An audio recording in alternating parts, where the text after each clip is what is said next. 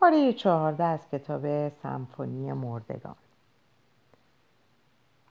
اون شب با پدرم در حیات قدم زدم و گفتم پدر امو گالوست حق داره اینجور این بیچاره کار بکشه؟ پدرم با حیرت نگام کرد و گفت از اینکه می‌بینم مدتی سرحال و قبراقی شور و شر پیدا کردی خوشحالم من می‌دونم چرا. من چیزی از زندگی نفهمیدم. جنگ ما را از هم پاشید مادر تیفوس گرفت و با اون فلاکت مرد. هرچه داشتیم نابود شد. حتما به یاد داری. اما اینا رو گفتم که بدونی اگر اینجا موندگار شدیم اگر فکری به آیندت نکردم به خاطر این بوده که من دستامو به حالت تسلیم بلند کردم. من باختم. من به تو مدیونم. زندگی تو را هم با دست خودم نابود کردم. یه زمانی بود که دلم می‌خواست سر و سامونی رو بگیری و خیلی زود بری سر بخت خودت. اما حالا دلم شکسته و به زندگی روزمره و یک نواخت دلخوش کردم. نمی‌دونم آیدین چه احساسی به تو داره. احساس تو رو خوب می‌فهمم اما نمی‌دونم اون چه جور آدمیه. به هر حال اون یه مسلمونه و تو ارمنی. حواستو جمع کن. گفتم من گله ای از زندگی ندارم اما وقتی می‌بینم که اموگالوس اینجور از این بیچاره کار می‌کشه دلم میسوزه. شما شب کریسمس دستاشو دیدید؟ پدرم گفت آره یکی دوبارم بهش سر زدم. پسر موقر و دلسوخته ایه بد نیست که باش نشست و برخواست داشته باشی. ادبیات می‌دونه کمی هم فرانسه بلده. آدم منظمی هم هست. گفتم وقتی اسرا براش روزنامه می‌برم مثل ماهی روی آب دهانش رو مثل ماهی روی آب دهانش رو, دهانش رو باز می‌کنه. روز بعد با روزنامه اطلاعات و کتاب خاطرات خانه اموات به سراغ آیدین رفتم و جای اینکه اونها رو از سقف براش بندازم از پله ها رفتم پایین و در, اون در رو که باز کردم رنگش پرید و خیرم شد. گفتم قلب شما. گفت خانوم اگر شما را اینجا ببینن چه می شود؟ گفتم هیچ اتفاقی نمیافته. گفت شما رو به خدا از اینجا برید خوب نیست. گفتم خوب نیست؟ چرا خوب نیست؟ و یک راست رفتم پشت میز کارش. روی صندلیش نشستم و ابزار دست زدم. اره رو بی جهت وارسی کردم. گازنبرش دستای قرمز داشت و مثل دهان گنجش باز و بسته می‌شد. میخای ریز رو از جعبه برداشتم و دو میخ روی میز کوبیدم. یک پیش دستی برداشتم و گفتم اینا به چه درد می‌خوره؟ گفت آب رو با اینها مهار می‌کنیم یه قاب عکس نیمه کاره رو با میخ و چکش خورد کردم. گفت اینجوری نیست اجازه بدید. گفتم خودم می‌دونم چی کار باید بکنم. میلرزید چشماش دو دو می‌زد و با حالتی تب زده وسط کارگاه مونده بود. من را افتادم و قدم زدم. سالها بود که به اون زیر زمین نرفته بودم.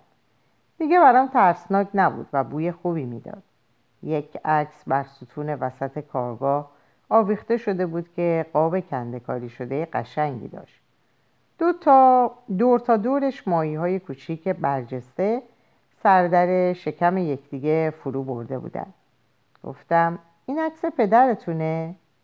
گفت پدر همه شاعر هاست گفتم نیما یوشیجه؟ گفت بله پارسال مرد. و من مجددا به عکس نگاه کردم. پیرمردی بود که انگشتای لاغرش رو در موهاش فرو برده بود و به زمین خیره شده بود. گفتم شما دارید اینجا پیر میشید. رنگتونم پریده. چرا فکری نمی کنید؟ گفت چه فکری؟ گفتم بیایید بیرون هوا بخورید آفتاب بخورید. گفت اگه کسی منو ببینه گفتم شما آدم بسیار ترسویی هستی. گفت من ناچارم ملاحظه خیلی چیزا رو بکنم. گفتم حالا چرا میلرزید؟ سردتونه؟ گفت می‌دونید چون آقای میرزاییان از من حمایت کرده دلم نمی‌خواد شرمندش بشم. گفتم شرمندش بشید. مگه خطایی کردی؟ گفت برای اینکه شما اینجایید. داشتم عصبانی می‌شدم. گفتم از اینکه من اینجا هستم شما شرمنده اموگالس میشید؟ گفت خب ایشون چی فکر می‌کنن گفتم ایشون خیلی غلط می‌کنن اگه, اگه ناراحتید من دیگه اینجا نمیام. گفت پس منم به شهر میرم و خودمو به نظمیه معرفی می‌کنم. گفتم که چی بشه؟ گفت که شما از دست من راحت بشید. خندیدم و او هم خندید. گفت از روزنامه ها و کتاب هایی که برای من میارید ممنونم. گفتم هیچ دقت کردید؟ روزنامه ها هیچ فرقی با هم ندارن. گفت حتما حوصلتون سر رفته بود که اومدید اینجا. گفتم نه خیلی هم کار دارم. گفت پس چرا این همه مدت؟ یه باره برگشتم و به چشماش زل زدم. به نظرم اومد که دلخوره. بیتوجهی من بیتوجهی های من خوردش کرده بود. گفتم شما هم هیچ وقت دعوتم نکردید که بیام کارگاهتون رو ببینم. گفت در واقع کارگاه خودتونه. و خندید. اما نگرانی در چشماش موج می‌زد. گفتم ما مثل دیگران زندگی نمی کنیم ما آزادتر از شما بار اومدیم. من سیزده سال از عمرم رو در ایروان گذراندم. مادرم در جنگ کشته شد. من ما به اینجا اومدیم و پیش اموگالوس موندگار شدیم. و گفتم که سابقا ازدواج کردم و شوهرم رو سه ماه بعد از دست دادم و حالا سالهاست که به کارهای خونه می‌رسم. گفت اصلا به شما نمیاد که این همه سختی کشیده باشید گفتم به شما هم نمیاد که این همه سختی بکشید گفت که چی میشه کرد؟ گفتم همه کار میشه کرد. من اومدم اینجا اما شما اصلا اهمیتی نمی‌دید گفت امروز برای من روز بزرگیه خانم. و من احساس کردم صورتش سرخ و برافروخته شدش. کسی گفت آیدین؟ برگشت. اورهان بود. جلوی سرای آجی فروش ها ایستاده بود و به اون میخندید. گفت کجا می‌رفتی؟ گفت جایی نمی‌رفتم. پیش مادر بودم. حوصلم سر رفت. وقتی هر دو داخل حجره می شدن اسمایول را اونجا دید که به طرفش می اومد می خندید و می گفت آقا آیدین نامه داری. نامه رو گرفت و یک اسکناس پنج تومانی توی مشت اسمایول گذاشت و پشت میز نشست. روی پاکت نامه پاکت نامه مهر انجمن ادبی تهران خورده بود. حال, خوندن، حال خوندنش رو نداشت. اونو در جیب کتش گذاشت و به حجره روبرو نگاه کرد که چراغ زنبوری هاش رو روشن کرده بود. اورهان کیسه های آجیل رو سرپر می‌کرد. پاکت ها رو به ترتیب اندازه کنار ترازوی خورده فروشی میگذاشت و چیزی نشخار می‌کرد و گفت ندی ندی ندی. هیچ. اورهان با نگاهی از گوشه چشم گفت چرا همچی بیخبرم نیستی؟ آیدین سکوت کرد. نخواست با اون دهن به دهن شه. حالت خوش نیست؟ چیزیم نیست. کسر خواب که نداری. گونی ها رو جابجا کرد. سر تاس ها رو در دل هم جا داد و کنار ترازو گذاشت. بعد رفت سراغ چراغ زنبوری و شروع کرد به تلمبه زدن. کتاب رو هم که گذاشتی کنار. و باز تلمبه زد و گفت بالاخره تو رو ول کرد و رفت. آیدین گفت در کنار من در کار من دخالت نکن. برهان گفت کجا رفت؟ من کجا رفتم؟ آیدا چرا خودسوزی آیدا چرا خودسوزی کرد؟ و اورهان چقدر ور می‌زد. آیدین صورتش رو در دستاش پنهان کرد و دیگه جوابی نداد. هرچی می‌کرد دلش با اورهان گرم نمی‌شد. نفرتی ازش نداشت اما رنجیده بود. بارها به اون گفته بود برادری رو به خاطر مال و منال زیر پا نذار. اورهان جواب داده بود من شاشیدم به این برادری. می‌شد جوابشو داد و به این کینه شعله دامن زد. یه بار به من گفت سکوت می‌کنم و اونقدر ادامه میدم تا به زانو در بیاد. بعد از مرگ آیدا اصرها ساعت چهار سراغش می‌رفتم. گشتی در شهر می‌زدیم و به خونه میومدیم اموگالوس طبقه بالا رو در اختیار ما گذاشته بود و حالا هر روز از ساعت چهار به ارمنستان می‌رفت. جلوی کلیسا پرزه می‌زد. حلقه در رو میکوبید اما کسی نبود که در رو برش باز کنه. ماها بود که این راه رو می‌رفت و برمیگشت. بیفایده من کجا بودم که اون ناچار می‌شد تنها به خونشون بره؟ به زیر زمین به خزه و گاه اگر شد کتابی بخونه و بقیه وقتش رو روی تخت دراز بکشه و پلک بزنه. اوایل بهار صبح روزی که پس از زمستان طولانی اولین آفتاب بهاری به شهر تابیده بود آیدین به حجره اومد. در حجره بسته بود. از باربرها سراغ اورهان گرفت. هیچ کس نمی‌دونست. چند بار در دارون, در دارون قدم زد و بعد به خونه برگشت. مادرم چیزی نمی‌دونست. فقط می‌دونست که اورهان پیش از طلوع آفتاب از خونه بیرون زده. آیدین گفت پس چرا بیخبر؟ مادر گفت مگه تو کلید نداری؟ آیدین گفت نه. و دوباره به حجره برگشت و تصمیم گرفت که قفل ساز بیاره و قفل رو باز کنه. نزدیک ظهر وقتی که قفل ساز داشت قفلا رو می‌برید و بارها باربرها دورش جمع شده بودن اورهان از راه رسید. گفت چیکار می‌کنی؟ قفل رو می‌بریم. و یکی از قفل ها رو نشونش داد. و قفل دوم تا نیمه بریده شده بود. چرا می‌برید؟ من کلید دارم. آیدین گفت اخوی وقتی می‌خوای جایی بری کلیدو بذار. اورهان گفت من اجازه ندارم کلیدو دست کسی بدم. آیدین فریاد زد جنوباری خیلی غلط می‌کنی. و یکی خوابون بیخ, بیخ گوشش. اورهان از خشم میلرزید. فریاد زد. الدنگ مفخور. دست به یقه هم بردن باربرها دخالت کردند اما دیر شده بود و اورهان روی هوا دست و پا می‌زد. کمربند و یقش تو دستای آیدین بود و پاهاش در هوا تکون می‌خورد. باربرها با سر و صدا اونو پایین آوردن اون روز برادرها حجره رو باز نکردن و شب مادر گفت پدر در قبل میلرزه. اما شماها به هم کینه کردید این همه به شما سفارش کرد. این همه برای شما حرف زد. ولی شماها چشتون رو بستین و فقط به خودتون فکر می‌کنین. اورهان گفت قفل, قفل نو زده. کلیدش هم در جیبش گذاشته. آیدین گفت بذار مدتی هم من کلید دار باشم. اورهان گفت پس بگو یه باره مغازه رو تقدیم کنم و برم. آیدین گفت نمی‌خواد تقدیم کنی من هستم تو هم باش. ولی آدم باش. اورهان گفت تو چه حقی داری که میخوابونی بیخ گوشم؟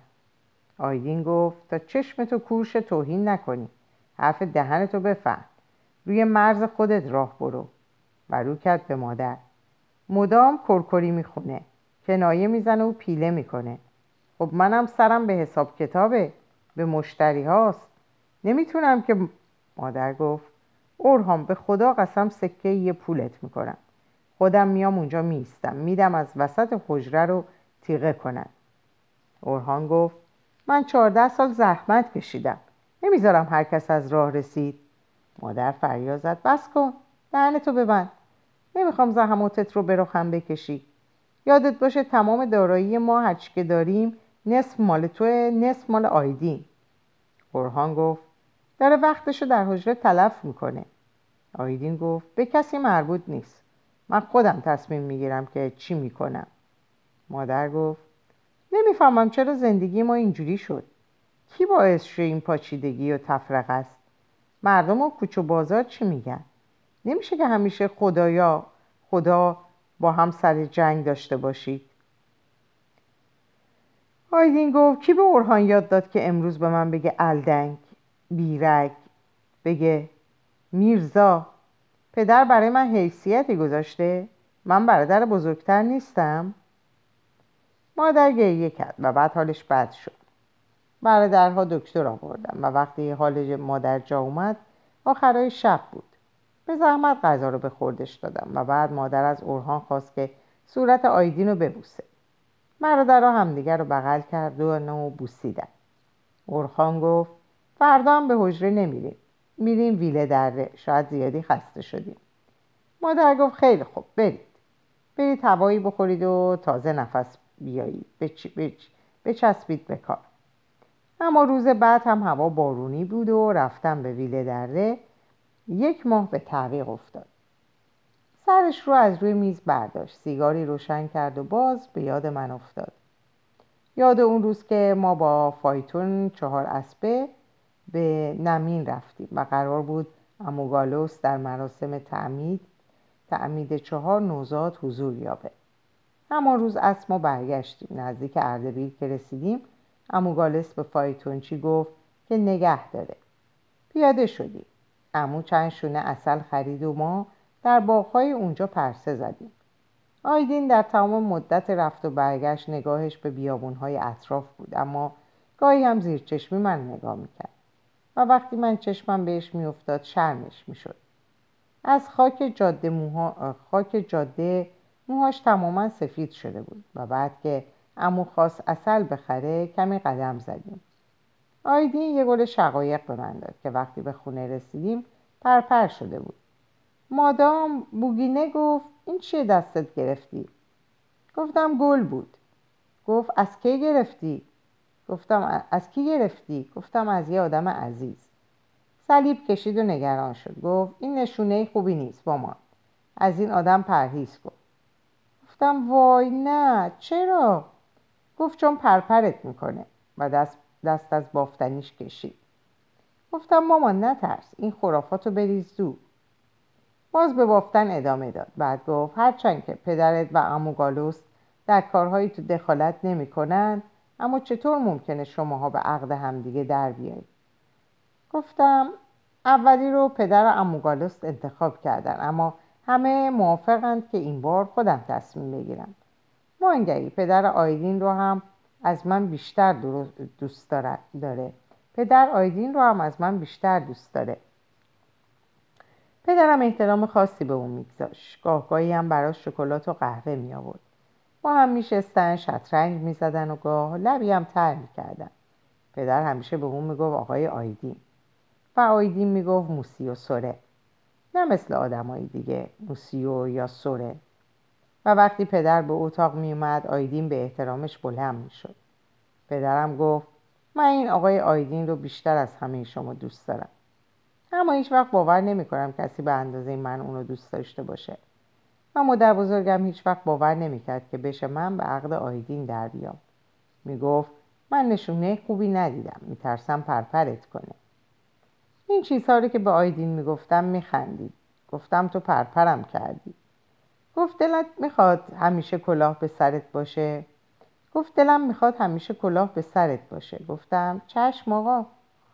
همیشه یه کلاه صورتی یا سبز یا آبی همرنگ لباسم. به سر میگذاشتم و امتداد موهام رو از دور کلاه فرو میریختم. اون روز نیز پیراهن ارغوانی به تن داشتم که یقش تا زیر گلومو میپوشون و دگمه آستین ها رو انداخته بودم و کلاه ارغوانی سرم بود. پدرم گفت مثل خانوم ها و با آیدین گفت به امید آزادی تو. روز بعد من برای آیدین یک دست کت و شلوار سرمه‌ای خریدم و گفتم که شب با این لباس بیاد بالا. خجالتم دادی. گفتم ممکنه نپسندی. گفت مگه میشه؟ اونم هدیه ای رو که زنم برام خریده. خندیدم. گفتم اوه یعنی تو مرد منی؟ یه دود به دود سیگارش خیره شد. بغز گلوشو میفشد دلش برای من تنگ شده بود و به یاد می آورد که پدرش سالها پیش در مراسم خدافزی هج در گاراژ اتوشیشه اول یه سیلی کوچیک به صورتش نواخته بود و بعد بوسش کرده بود و به مادر گفته بود اینجوری من از یادشون نمیرم. سر برگردون. مشتری ها رفته بودن و اورهان اون طرف ایستاده بود که بگه ساعت چهار شد. کوکوی ساعت چهار باز خوند اورهان گفت تو چرا اینجوری شدی آیدین؟ همش فکر می‌کنی. حواست جمع نیست. آیدین گفت نمی‌دونم. من میرم. و راه اورهان گفت کجا؟ ما منتظر جواب نمون. گفت اگه هوا خوب بود فردا میریم ویله دره. کجا؟ ارمنستان. یه شعر برای من گفته بود که همیشه وقتی سرم به کار گرم بود یا با آهنگ مرغ سحر میخوندمش. گفت حیف که دیگه اون حالت ها رو ندارم وگرنه روزی یک شعر برات می‌گفتم. منو به آسمونی با چهل خورشید تشبیه کرده بود. خودش رو به شبی که ماه نداره. منو به یه درخت پرشاخ و برگ که سایه داره. خودش رو به درختی که ریشش پوسیده. منو به قله سفید سبلان. خودش رو به ویرانه هایی که هیچگاه مهمون نداشته. ویرانه هایی همیشه شب. حالا هم بدتر از ویرونه. فکر کرد من از این حرفش ناراحت شدم و من اخمومو کردم تو هم. گفت بهت نمیاد اخ کنی. خندیدم. گفتم بخند. گفت این بارونم به خاطر من میباره اما نمی‌دونم خودم به خاطر چی زندم. گفتم یه روزم که میای اینجا باید این حرفا رو بزنی. گفت سرمه تو به فکر آیندت باش. من به درد تو نمی‌خورم. من از عصبانیت میلرزیدم. گفتم پس برو برو. گفت کجا؟ گفتم از زندگی من برو. و گریه کردم. گفت من از ازدواج نمیترسم. از این میترسم که تو هم مثل آیدا دلشی. من دنبال چیزی میگشتم که گمش کردم. دارم رفته رفته تبدیل به آدمی میشم که به فکر کردم فکر می‌کنه. حالا فکر کردم برای من عادت شده هدف شده. همش دلم می‌خواد بشینم و فکر کنم. مهم نیست که دستام به چه کاری مشغولن. گفتم استقامت داشته باش اونا زندگی تو رو نابود کردن. ولی تو بعد از مرگ آیدا خودت رو دار زدی. هنوزم حاضر نیستی دست برداری. گفت حالا دیگه فرقی نداره. خودم رو رها کردم. آب منو ببره. تو که خبر از دل من نداری. اما داشتم. آدمی شده بود که حالا آیندهش رو رها کرده بود و به گذشته چسبیده بود. دل مرده شده بود. تنهایی رو بیشتر از همه چیز دوست داشت. همیشه بین برخورد و گریز گریز رو انتخاب می‌کرد و من اوایل خیال می‌کردم فقط از من میگریزه. اگر نمیومد فکر می‌کردم آیا حقم بوده؟ داره تنبیه دارم تنبیه میشم؟ چرا بیاعتنایی می‌کنه؟ داشتم کم کم اعتباط به نفس خودم رو از دست می‌دادم. حس می‌کردم دیگه از دایره چرخان دنیا پرتاب شدم. به خودم می‌گفتم سرملینا مرد. اما بعدها دونستم که ذاتا اینجوریه و می‌دونستم که دوستم داره. در رفتارش می‌دیدم و یا سعی می‌کردم از حرکاتش چیزی پیدا کنم که بفهمم دوستم داره. از اون سر شهر به خاطر من میومد ساعتها روبروم میشست و حرف می‌زد. از گذشته ها می‌گفت از دلتنگیاش برای آدم لاغر و قد بلندی به اسم جمشید که در شورابی غرق شده بود برای پیرزنی که توی منقل افتاده بود و قلبش سوخته بود. برای استاد ناصر دلخون که از مف مف تسلیم مرگ شده بود. یا برای دوران بچگیش که آیدا گفته بود همراه من بیا که کارخونه پنکه سازی رو ببینم. و اون هرگز همراهش نرفته بود و آیدا هیچ وقت نتونسته بود اون کارخونه لعنتی رو ببینه. و وقتی عصبانی می‌شد میذاشتم داد بزنه و اون همه خشم برای چی بود؟ برای پاسبانی به اسم ایاس که دوتا زن داره. و شبها وقتی از خونه زن اول به خونه اون دیگری میره مردم خیال می‌کنن میره سر پست. اون وقت میگن پاسبان شریف و زحمتکش یا از دست زنی لهستانی به نام مارتا که گندشو درآورده و حتی زیر پل هم با مردها میخوابه. اما گلایش از اورهام بود که مدام نیش و کنایه می‌زد و هرچی اون آرومتر رفتار می‌کرد اورهام بیشتر زهر میریزه. گفت بالاخره زهرش رو می‌کشم. اصحاب حجرشون می‌رفتم و این کار برای من هم عادت شده بود. میبایست می‌رفتم و میآوردمش. گفتم شبی که به تو خبر دادن سرملینا مرد تا صبح عشق بازی کن. خندید گفت با کی؟ گفتم با هر کس که خواستی با هر زنی حتی با مارتا. گفت تو هم زخم زبون می‌زنی سرمه؟ درست جلوی قهوه فروشی پدرم بودیم. یه لحظه ایستادم و گفتم یه چیزی رو می‌دونی؟ رفتیم تو مغازه پدرم. قهوه خوردیم و برگشتیم خونه. پدرم گفت آقای آیدین کیش و مات. آیدین گفت زودتر بیایید. راه افتادیم. دستم رو زیر بارزوش انداختم و گفتم خب تا برسیم شعر روزها و لحظه ها رو بخونیم. گفت تا برسم اگر یادم بیاد این شعر روزها و لحظه ها رو می‌خونم. چشماشو که میبست من با لبخند سر تکون می‌دادم و نگاش می‌کردم. اما نمی‌تونست که چشماشو ببنده. پیاده رو شلوغ بود. چرخ دستی ها تنه ها و بدتر از همه بچه هایی که تون میدویدن. دلش می‌خواست در بیابون راه بره. جایی که هیچ کس نباشه تا اون بتونه چشماشو ببنده و راه بره. نمی‌دونست چرا دلش می‌خواد یکی مدام بهش محبت کنه و نمی‌دونست چرا دوست داره که من همیشه در ذهنش باشم. ولی می‌دونست وقتی از خواب بیدار میشه من یادش میام و دوستش دارم. من نیستم. شبها میترسید بخوابه چون بعضی وقتها منو می‌دید و وقتی بیدار می‌شد من پر زده بودم و رفته بودم. میترسید بخوابه چون می‌دونست وسط خواب ناگهان پا میشه. میشینه و به اطراف نگاه می‌کنه و بعد مثل بچه های پدر مرده در اون اتاق سیمانی سرد گریه می‌کنه. با دنیای حسرت در دل و غمی عجیب گریه می‌کرد. رنگش میپرید و دستاش به لرزه میافتاد. اون وقت مادر به سراغش میومد بهش نبات داغ می‌داد.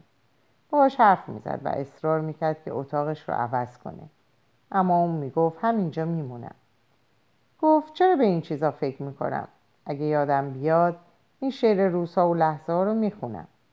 شعر به زبون ترکی بود و ریتم قشنگی داشت. از چهار راه سرچشمه که گذشت یادش اومد و خوند. من خوب می‌دونم که زندگی یک سر صحنه بازیه.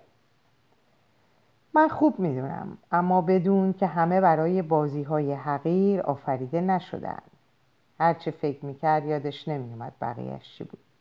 چند بیت بعد به روزهای اندوهباری بیاندیش به روزهای و بعد نتوانست ادامه بدهد. فقط تکه آخر شعر خوب یادش مونده بود. به یاد داشته باش که روزها و لحظه ها هیچگاه باز نمیگردند. به زمان بیاندیش به شبخون ظالمانه زمان. زمستانی طولانی و سخت در پیش خواهیم داشت زمستانی که از یاد نخواهد رفت. دیگر چه می‌توانم گفت؟ چرا؟ جز اینکه لباسهای زمستانیت را فراموش نکن. من براش کف زدم. در کوچه ارمنستان بودی ساختمان کلیسا در برابرمون بود و هیچکس در کوچه نبود. به پشت سر نگاه کردم. نه هیچکس نبود. همونطور که براش کف می‌زدم بوسیدمش. گفتم جلوی خونه خدا تو رو بوسیدم. و گفتم تو مسیح منی. و صدای من حالا چند بار در ذهنش تکرار شد و باز گفتم تو مسیح منی. در خانه که رسید سر برگردون و هرچه فکر کرد همه این راه را از کجا و چطور آمده یادش نیامد. فقط می‌دید که رسیده. در رو باز کرد و بی سر و صدا بی اون که مثل مردهای دیگه بخواد حضور خود رو اعلام کنه به زیر زمین رفت. اتاق با دیوار سیمانی تیره رنگ هیچ تزئینی جز یک عکس خانوادگی نداشت. پدر روی صندلی نشسته بود. مادر پشت سرش ایستاده بود. با همون چادر نماز سفید گریز و مثل همیشه لاغر. آیدین دست چپ ایستاده بود و اورهان دست راست. پشت سر همه نصف صورت آیدا هم پیدا بود که در چادر سیاه خودش رو جمع جور کرده بود و چقدر پشت دری ها و پرده رو قشنگ میدو. خب چی نشون می‌داد؟ و بعد می‌گفت دایی آیدین خوب شد. از طرف سهراب حرف می‌زد. در اتاق رو بست و پرده کشید و یک سیگار آتیش زد. روی تخت دراز کشید و تقلا کرد. اول به من و بعد به آیدا فکر کنه. اما نمی‌تونست. همه با هم میومدن و با هم دور می‌شدن. ذهنش شلوغ می‌شد و بعد مثل یک بیابون خشک هیچکس در اون نبود. بیرون که بود یا وقتی کتاب می‌خوند به راحتی می‌تونست. به دلخواه باد یاد هر کسی بیفته. یاد من آیدا مادر و حتی جمشید که در شورابی غرق شده بود و سالهای سال روحش اون و مادر و اورهان رو آزار داده بود. مادر می‌گفت همش خیال می‌کنم در خونه رو می‌زنن. میترسم وقتی در باز می‌کنم ببینم جمشید پشت در ایستاده باشه و بگه سلام مادر بی زحمت اورهان رو صدا کنید. اورهان نیست. پس بگید آیدین بیاد. مادر می‌گفت میترسم بیاد سراغ یکی از شما و من دیگه نتونم ببینمتون. چون بعضی وقتا مرده ها به سراغ آدم میان و یکی از زنده ها رو می‌برن. اورهان می‌گفت هر وقت اومد بگو یوسف است. بیاد ببرتش راحتمون کنه. مادر گفت تو رو سننه. آیدین گفت سنگ به پایی می‌خوره که بیشتر میگرده. مراقب خودت باش اورهان بعد احساس کرد شقیقه هاش تیر می‌کشه و دستهاش داره میلرزه. یاد آیده افتاده بود. نمی‌دونست چرا همش خیال می‌کنه صحنه آتیش سوزی خواهرش رو دیده. به وضوح آتیش رو می‌دید که از سراسر بدن آیدا شعله می‌کشید. شب بود. هیچکس در خیابون نبود. حتی سگها هم نبودن. و فقط صداشون از دور شنیده می‌شد. سهراب پشت در بسته خونه نشسته بود و نره می‌کشید. آیدا میسوخت و میدوید اما باز به طرف بچه برمیگشت که ببینه توی جوی آب نیفته یا سگها پارش نکنن. بعد در خونه باز شد. آبادانی بیرون دوید اما خیلی دیر شده بود. آیدا مچاله شده بود. بعد یاد آبادانی افتاد که سیاه و گریان با اون موهای ژولیده و سر پریشون دنبال جنازه به اردبیل اومده بود و از ترس جرأت نمی‌کرد آفتابی شه. و بعد بچهش سهراب و برداشت و به آمریکا رفت. یک سال بعد در نامه ای از پدر، مادر، آیدین و اورهان معذرت خواهی کرده بود و نوشته بود که دین آیدا رو به یادگار به یادگار سهراب می‌پردازه. همه هم غمش رو صرف سهراب می‌کنه و دیگه هرگز به ایران باز نمیگرده. اما هیچکس آخر نفهمید که چه بلایی سر آیدا اومده بود که ناچار شده بود خودش رو بسوزونه. حتی روزنامه ها هم چیزی ننوشته. در اینجا به پایان این پاره می‌رسم. اوقات خوب و خوشی براتون آرزو می‌کنم و به خدا میسپارمتون. خدا نگهدارتون باشه.